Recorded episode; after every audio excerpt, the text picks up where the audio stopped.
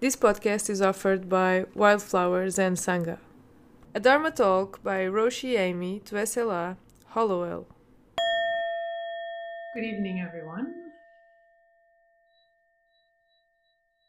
As I said before, some of you came on. Uh, so today is June 11th, and last year at this time I was in Lisbon with many of you.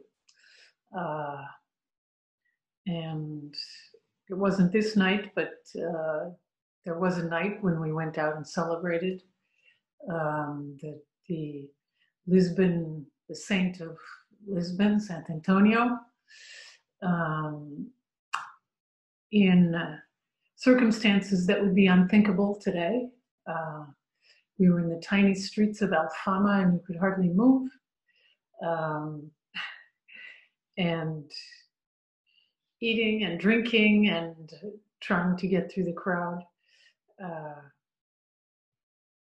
and as the the Lisbon residents t- said, told me now tonight that uh, this year that will not be possible. Um, you can eat sardines, but you can't eat them outside.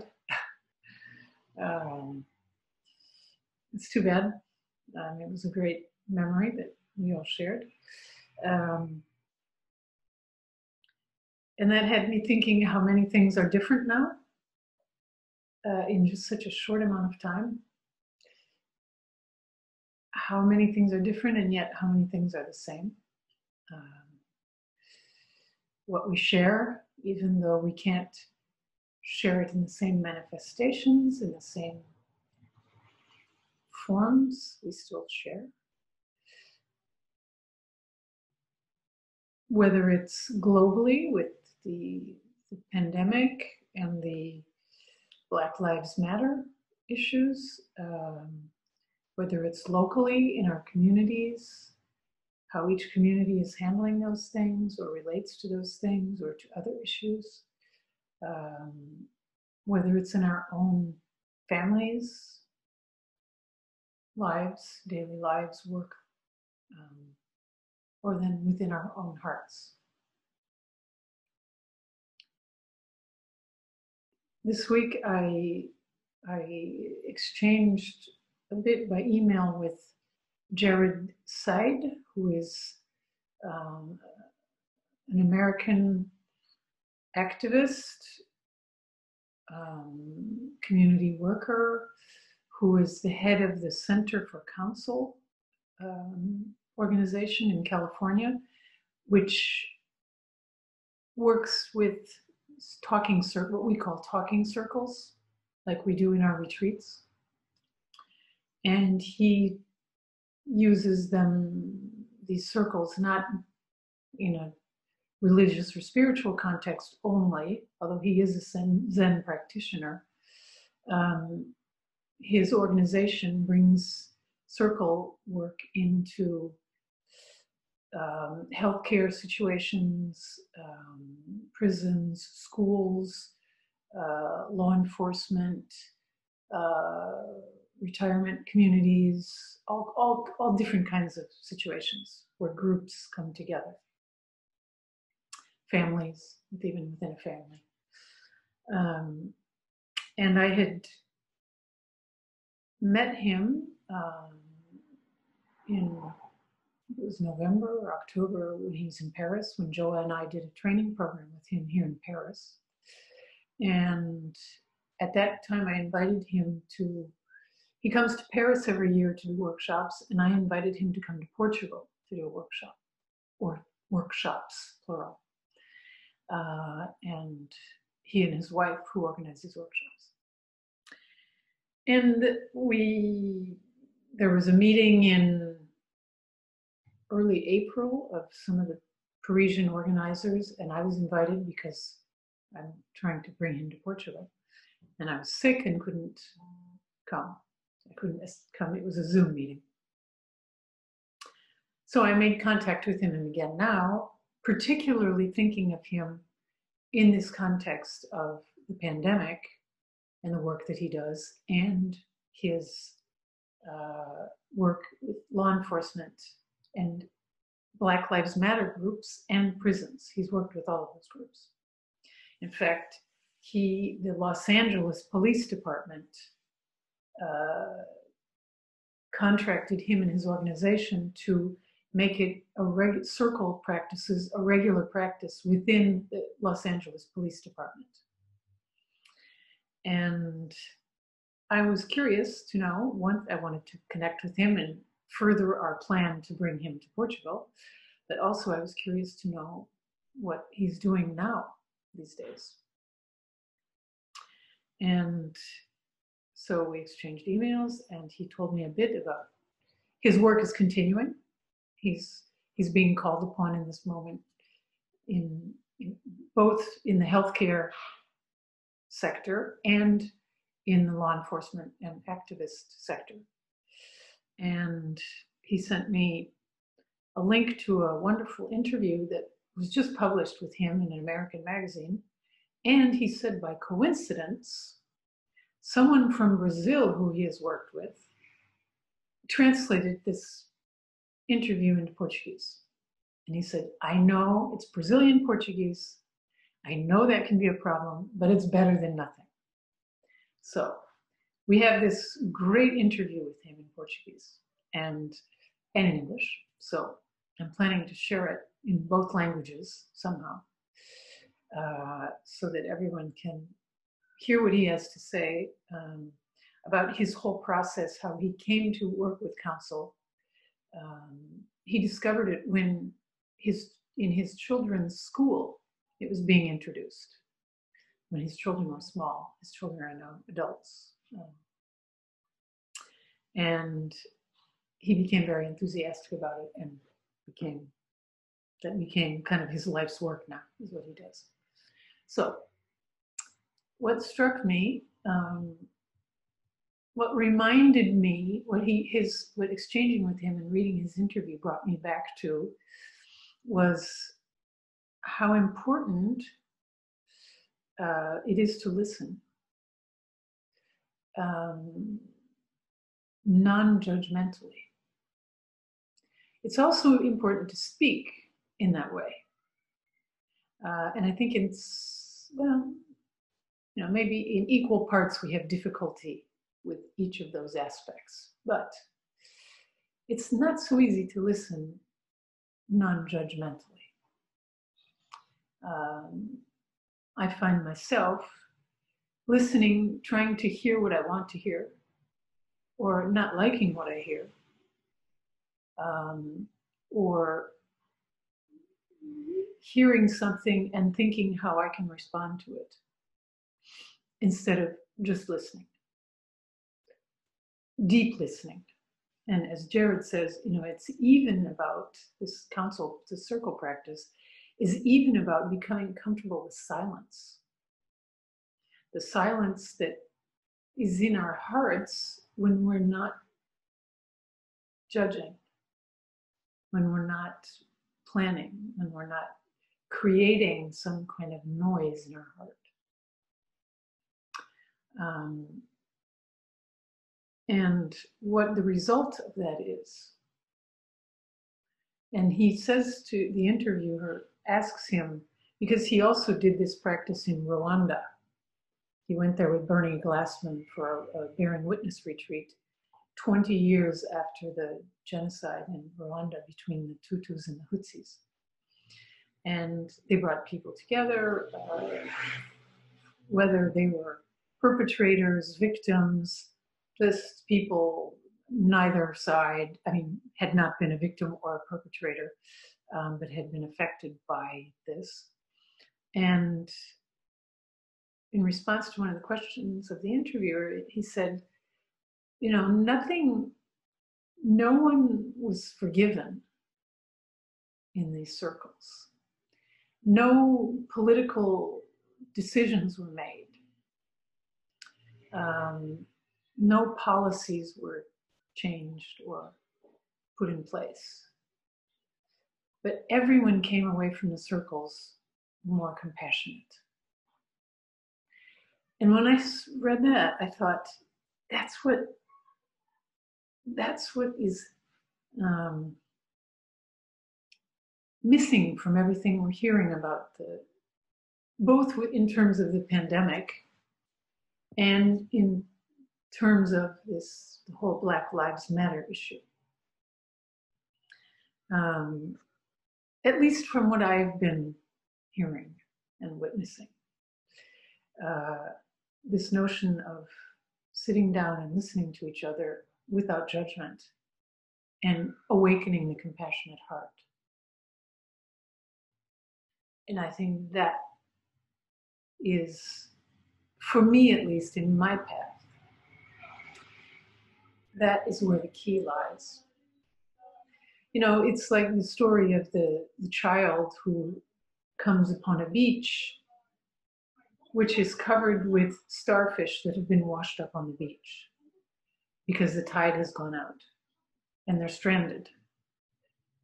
And the child has a small pail, just a small bucket that children use on the beach. And she's putting a few starfish in it, carrying them to the water and throwing them in. And there's hundreds and hundreds of starfish on the beach. And the the an adult arrives and asks her what she's doing. And she explains what she's doing, taking these three or four starfish from the pail, throwing it into the water, and coming back for more.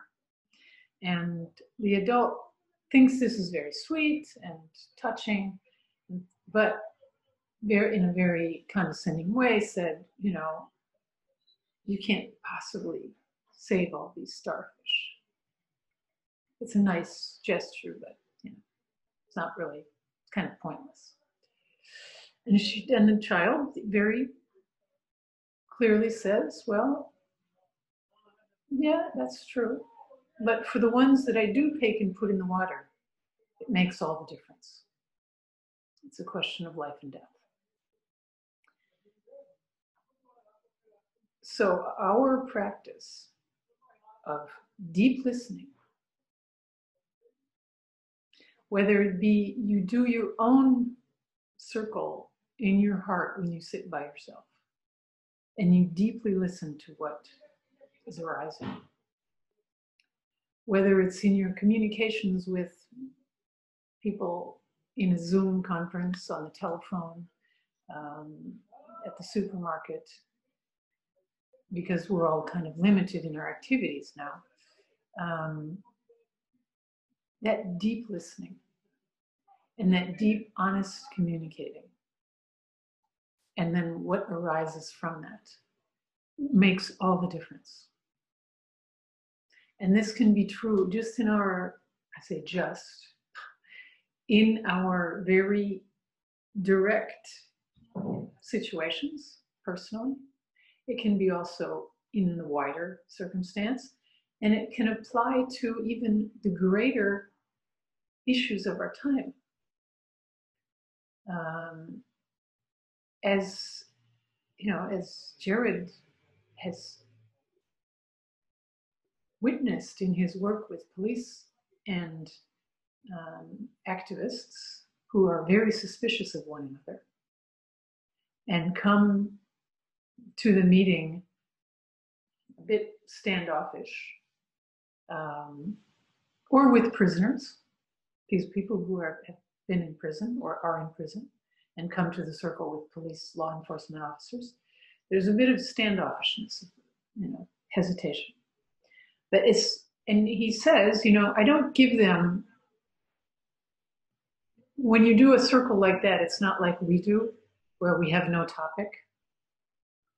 You know, he, he will give them a topic like, um, so the topic is a moment when you um, felt embarrassed, or a moment when you felt um, uh, sad, or um, what is your favorite kind of pizza, or um, what you know, what sport do you watch on Sundays or something, you know? um, he gives them a topic that's very basic to start with so that they can hear that the policeman also likes pepperoni pizza with triple cheese and onions, just like they do. Or that, and there's one I will also share with you a little trailer from a film that he made, Jared, in which the, a policeman is telling a story about this pet rabbit that his family has. Maybe the question was, Do you have pets at home? Or I don't know, something like that. And he said, Yeah, the pet initially had a name, I forget what it was, but I started calling it Bun Bun. And so then every now everybody in the family calls the, bun, the rabbit Bun Bun. And this activist, when it's her turn to speak, you know, she said, I just, I, I never would have thought there would be a policeman in the world who had a rabbit called Bun Bun. Bun Bun is in English, you know, it's kind of a, like a child's thing, you know. Um, I don't know what the equivalent would be in Portuguese or in Flemish or any other languages, even in French. I don't know, Lapinou or something in French. But um, and then it's as if you know they could connect on a different level. And once they could do that, after they had spent some time together in circles, hearing one another, and hearing what they share, what they have in common, then they could communicate in a different way in different circumstances and about different issues. And uh, recognize, you know, and they were all very honest how, you know, one of the guys from prison said, you know, I never thought I would be sitting in a circle like this with a police officer. And the police officer was probably thinking the same thing. He would never be telling this guy who's a member of a gang in Los Angeles that he has a rabbit called Bun Bun. Um, and this really got me thinking about um, my own approach to these issues of our time and how um, so as tonight i chose a different place in my house to sit. Um, i'm trying to change do this every time change. Because it's like listening from a different place you know i'm listening to this different space in my house and I'm listening to you and hear. Actually, I'm the one doing talking, but I hope I won't talk for too long. Um, I'm speaking from a different place. I'm witnessing what is happening in the street, in my house, in this moment from a different place. It's the same thing as sitting in the circle, and we don't physically change place, but in our hearts, we are changing place. We are opening to receive what is being said from a different place in our heart that we where we usually are receiving what is being said. And I started seeing my entire past three months from this perspective that having been sick was like opening my heart and listening from a different place and listening to something different um, also saying something different. And then bearing witness to that and what arises from that is something different. And this is true for every moment. You know, it's not just uh, when we're sick in bed and changing position or moving from a different chair room in my house. I've started doing this in my writing practice too. So I write every day and instead of sitting in the same place, I've been moving around. For three, you know, for the three weeks I was in my bed, it was the same view. Like I said, it was James Stewart rear window. Um, but since then, I've been moving around. Sometimes I go back up there to that view. Um, moving around, opening my heart, listening from a from deep listening differently and trying to listen to the to the different voices that I'm hearing in the media. Um, and I've heard from you, I've heard from people in my interviews, you know, about various aspects of these two major issues of our time and how you're experiencing it. Um,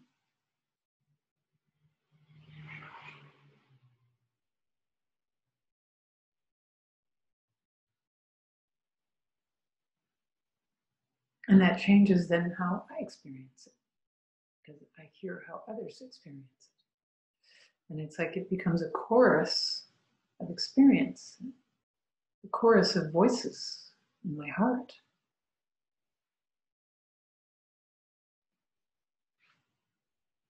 Um, there was something that crossed my mind, and now I forgot what I was going to say. Um, in any case, um, it's become when I exchanged these emails with Jared, I suddenly it started opening up in a different way the, the power of the circle and the. Um, oh yes, I remember what it was. A very specific thing that I've been trying to listen to is so there were all these massive protests around the world, and none of us were supposed to be going out and doing that, right? It'd be like going to Alfama um, in those massive crowds. Um, no one was supposed to be doing that, even though they had masks on. Nobody was supposed to be doing that, but they did. And now the people, uh, supporters of President Trump and President Trump himself, want to start holding campaign rallies where big groups of people will come together. And uh, so at first everyone is against that, saying, oh no, you can't do that, you know, except the people who want to do it. So I've been listening to that and I'm thinking, well, I can understand how they feel.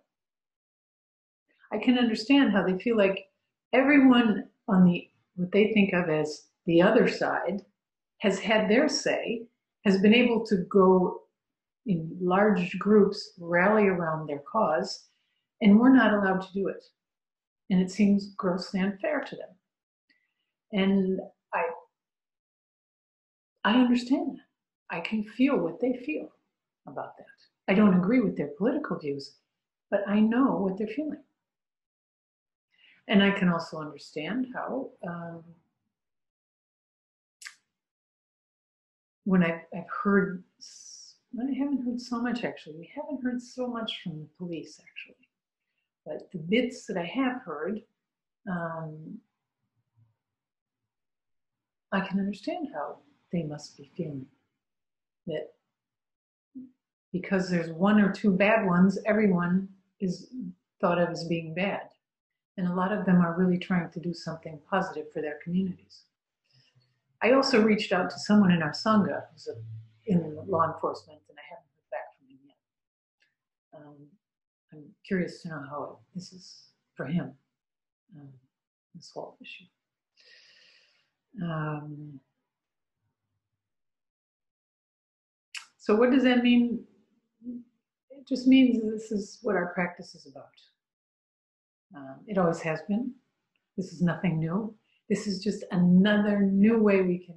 It's exciting. It's a new application for it, and it's a new way, a new um, method, if you will, to how we can approach it. Instead of uh, thinking we have to um, become involved in a political organization or um, volunteer uh, in some um, way. There, there, you know, there's a lot of things out there you can do. Um, you can educate yourself. You can, you know, the 15 best selling books on all of the lists in America today are all to do with racism and um, how white people can wake up and um, how to change racial systems and things. That's quite amazing, actually. And even most of them are sold out on Amazon. You can't even get them if you wanted them now. Uh, so people are trying to educate themselves. And there's a really simple way we can educate ourselves. We don't need to read books. We can just sit down and listen. sit down and listen to our own hearts and open our hearts and listen to others. I have two nieces in the US who are really militant. And sending all kinds of information to the family email group, uh, you know, all these resources about abolishing police departments and um, I don't even know what else, but you know, um, and I, I, support them fully, and I'm happy that I do have nieces who are really militant and are involved in this. I'm planning to share with them all, however, Jared's interview and um, my own some of my own experience working with talking circles and um, how that that is also very important work to be doing. So um, let's open it up and hear what you guys have to say so that I don't, not all my words we're listening to, but we get to listen to your words too. Whether it's questions, comments, uh, whatever it is. Remember, you will have to unmute yourself.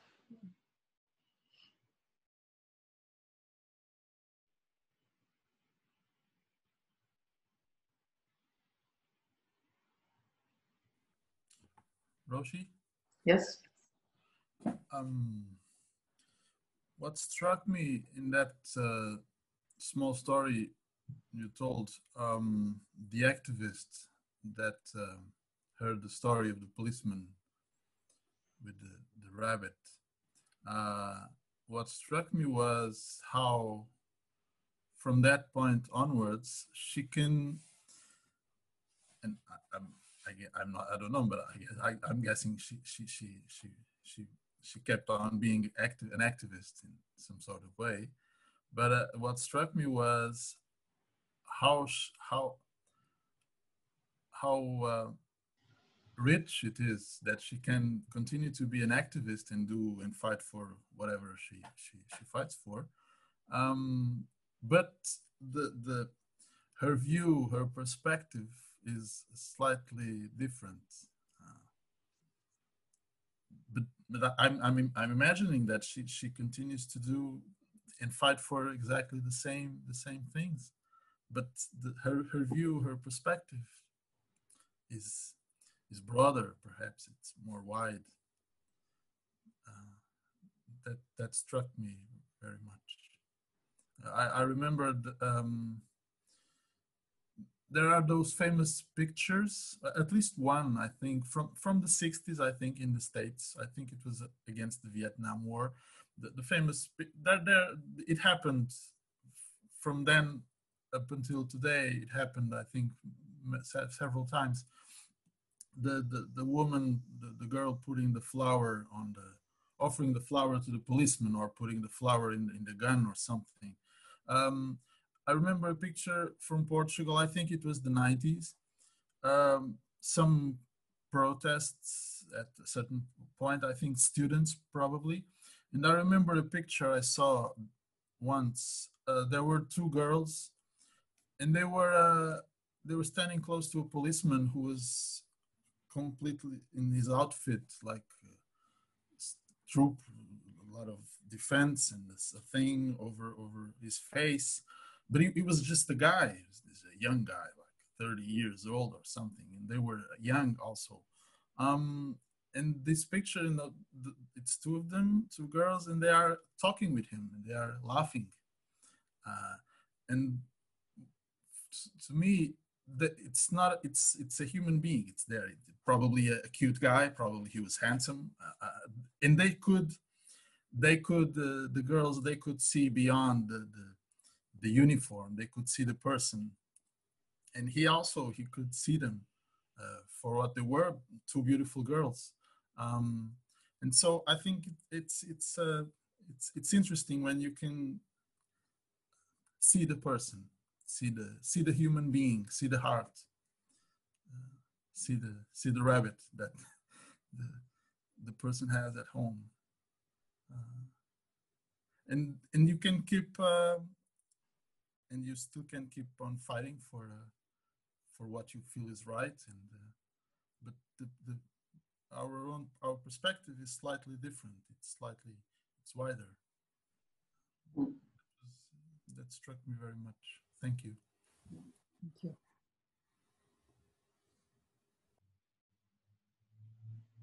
Yes, we can see what we share instead of what separates us. You know, that's it.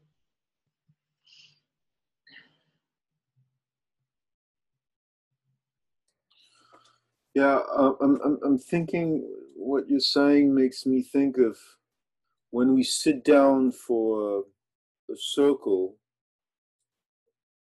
and we agree on the rules, we agree to listen and we agree to speak from the heart. And so, if compassion is kind of the a product of that listening, I'm, I'm thinking when we want change to happen, and in the context of racism, for example, the difficulty when when the desire when there is no desire to listen or no desire to change or no desire to go towards the other person how do we raise that desire when it's not there Yeah. And that's why uh, that's why it's was for Jared, for example, such a challenge to go into the Los Angeles Police Department because there wasn't that desire. But they man, you know, there it started with one lieutenant who wanted it in his, you know, company or whatever, his group of whoever was under him, and it started there. And those guys, those people, were so enthusiastic about it that they told their colleagues about it, and so then other people wanted to do it. And it basically it started more of uh, not so much opening to the other side, quote, but to reduce their stress, reduce their their um, it helped them do a better job because they weren't so stressed. Um, they weren't like just uh, um, worrying, jumpy every time something would happen. Uh, they didn't jump to conclusions about other people who they you know were talking to in the street or whatever. So it started not from a place of you know we're going to make you listen to the other the bad guys. It was really to help them do a better job themselves. And then word spread, and it became it's become now a program where they get credit if they do it, which I guess means you know maybe they get comp time so they can take extra vacation days or something. Um, and yet, that's not why they do it. They do it because they want to. And then he took people from those groups. He was already doing this in prisons as well.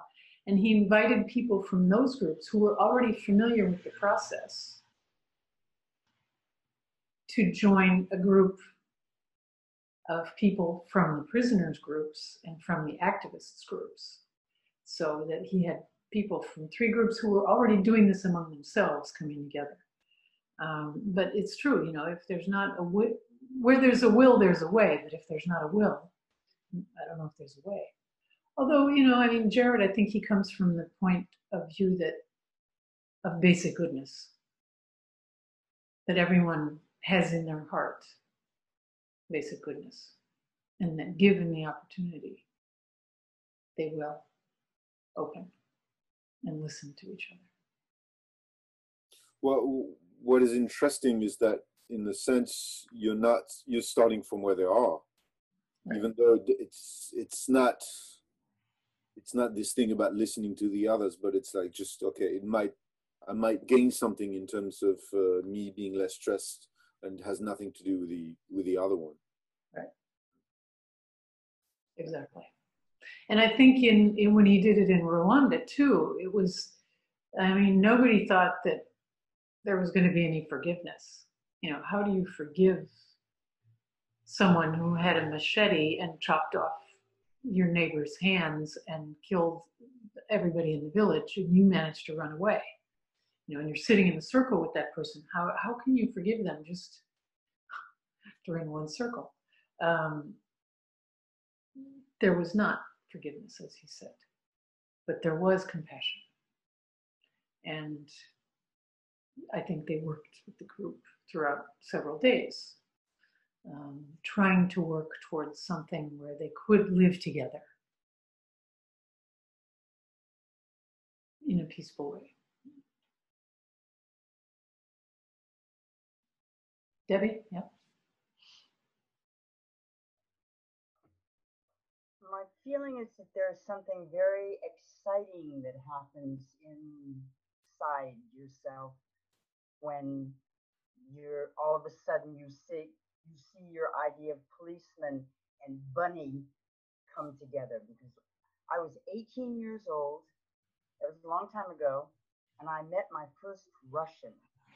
And I had I'd lived everywhere, but I'd always been in American schools, and we know what Russians were all about in the 1950s and 60s.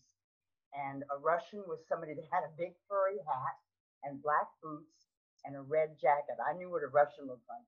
And this guy, we were in Algeria. It was hot, no boots, no hat, no jacket, and he was charming among other things. And I, re- I remember that evening, the whole evening, I could, my head was like all the different pieces that I had under the word Russian wah, wah.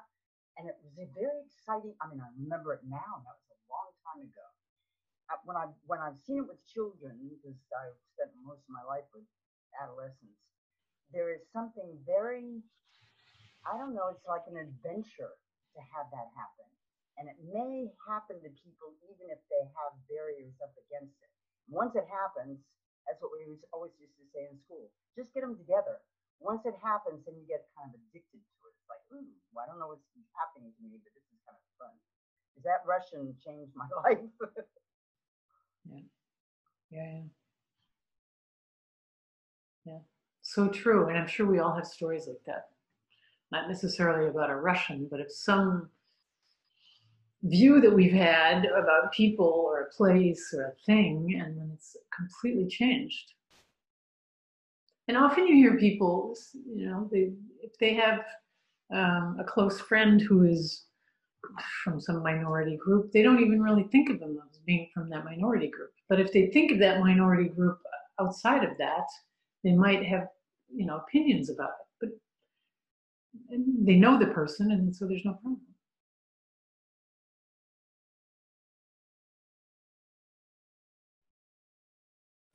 And it was so interesting, Debbie, how you put it. Uh, all the ideas that you have under the under the name, like like a label, label Russian, and then it, there were all these ideas that that went, and you you don't we don't even think about it. It's, uh, it's yeah.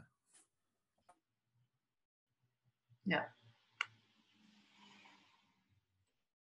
And that's what our practice is about. Um, that's it's it's confronting those ideas we have and seeing through them.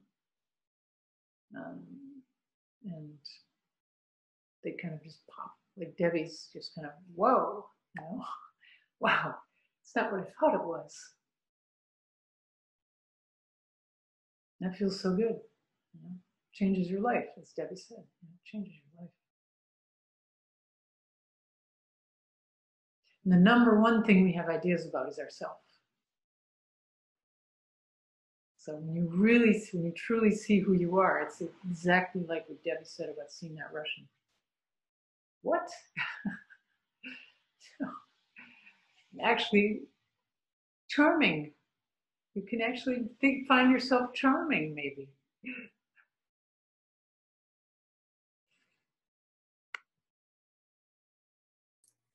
It, reminds me of a, a, training I did once. Um, and at the very beginning of the training, they put us all together in the room. We didn't know each other. And um, they made one after the other. We went out, and then they would ask us to come back and stand in front of the group.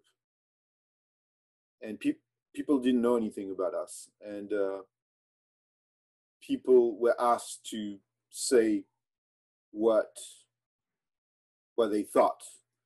Who am I friends with? What kind of hobbies do I have? Uh, am I married? And and it was very interesting. So we did that with several people. Um, it was it was extremely interesting. So it was like it was show it was showing how just like that we have so many projections and then the problem is not really that we have so many projections but it's already interesting to look at that. And then and then the problem is that we then we act upon these projections. Um, and strangely enough most of the projections were actually pretty correct actually. What do you mean correct? Well you know things like uh what does he do? What kind of job does he do? Uh, what kind of uh, things does he like? Uh, uh, does he like to read? And does he? What kind of music does he listen to? And these kind of things. Hmm. It was actually very interesting because hmm. we're not usually confronted with that possibility to actually know what people think of us when the, the minute they see us without us saying it a word. Hmm.